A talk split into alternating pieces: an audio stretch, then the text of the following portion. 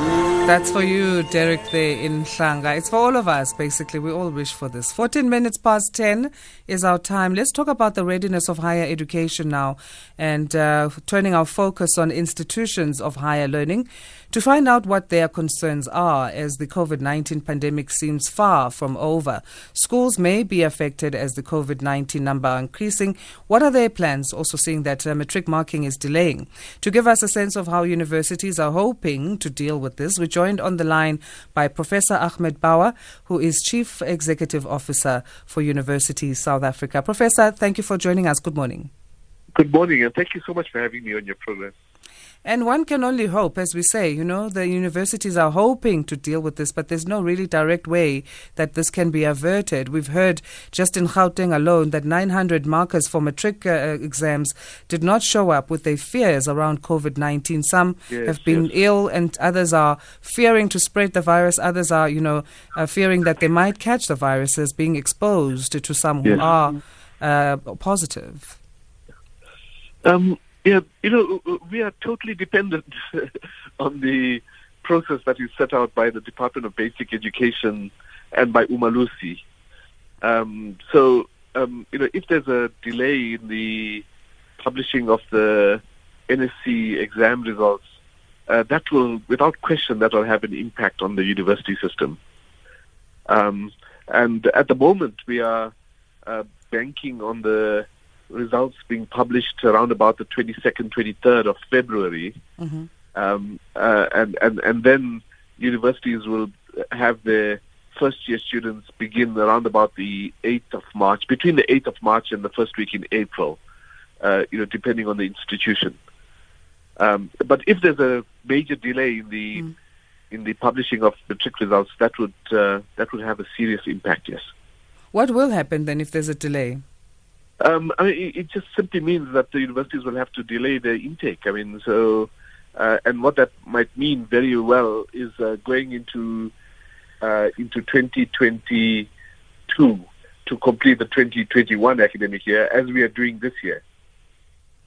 Is there a possibility then of maybe, you know, trying to take more classes during the time that one would take uh, the normal number and maybe it becomes doubled in the space of time of uh, 2021 to make sure that we don't end up going into the 2022 to catch yeah. up?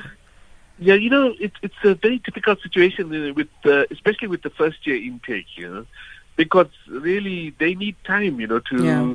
uh, to orientate themselves to get to grips with studying at, a, at you know with universities uh, with at universities, uh, learning to use the technology because there's no question that uh, that much of the learning this year will again be based on technology. Uh, so it would be very hard to expect them also to double up on the number of courses that they're doing. Um, but you know what it means essentially is that uh, we'll then have to reshape the 2022 academic year. Uh, you know, it's, it's, it's not so much of a train smash. I mean, it, it it has it has implications, of course, but um, it's you know I think that what we have to do is just try and understand um, uh, you know how to make the best of this rather extraordinary time we are in. You speak of orientation, and I mean, this is the time that, uh, you know, in previous years we would be saying that um, uh, matriculants need yeah. to plan ahead, or those yeah. first year students should have planned ahead even as far back as yeah. grade 11. So even those who actually did, uh, they did not anticipate 2020 to be the year that it is. How yes, do, yes, you know, yes. what do we say to these students now to encourage them? Yeah. So what I am aware of, and I don't have the details of it, but what I am aware of is that all 26 universities have some form of orientation. Um, you know, and, and of course it, it it won't be the usual orientation. It won't be where students come onto campus and you know go through a kind of a process of uh, you know engaging with their departments and with the student services and so on.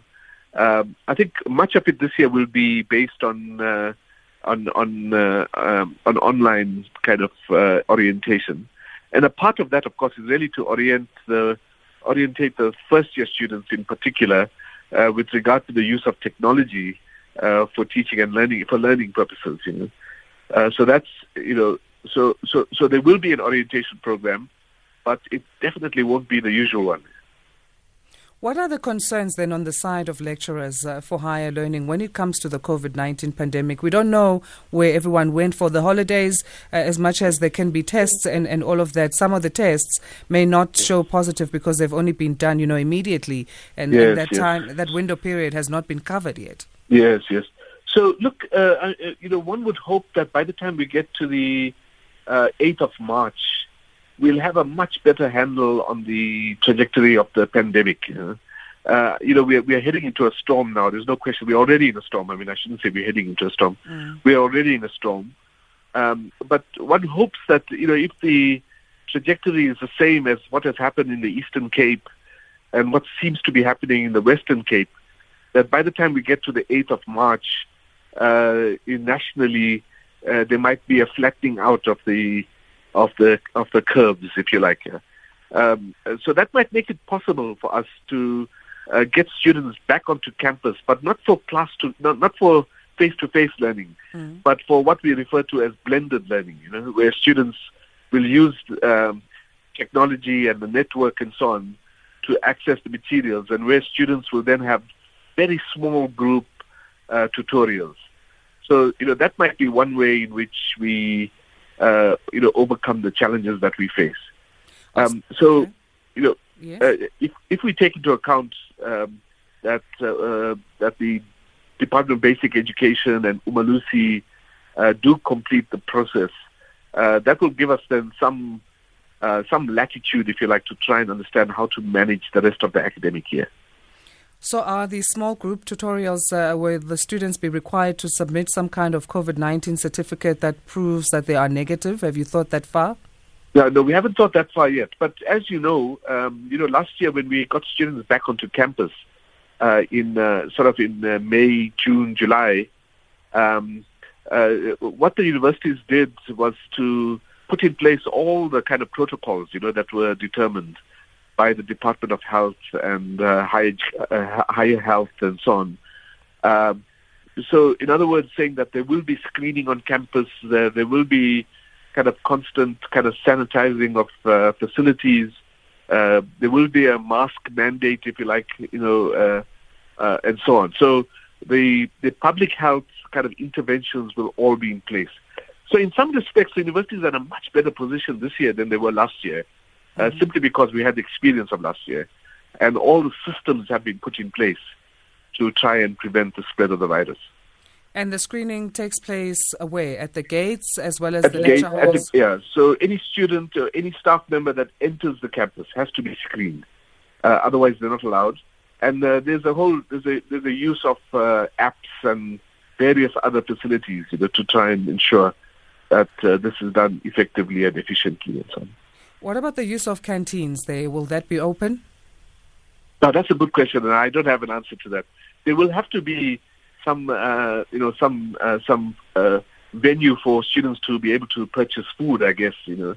But it may it may not be kind of sit down facilities, if you like. It might be kind of uh, takeaway facilities where then students sit in in the grounds or uh, in uh, kind of open spaces and eat and so on. I, I, I don't have the answer to that, I'm afraid, no. All right. Let's just uh, wrap it up now in terms of what you'd like to say to students who are returning and those who are, you know, starting their academic years Yes. in, in, in terms of encouragement.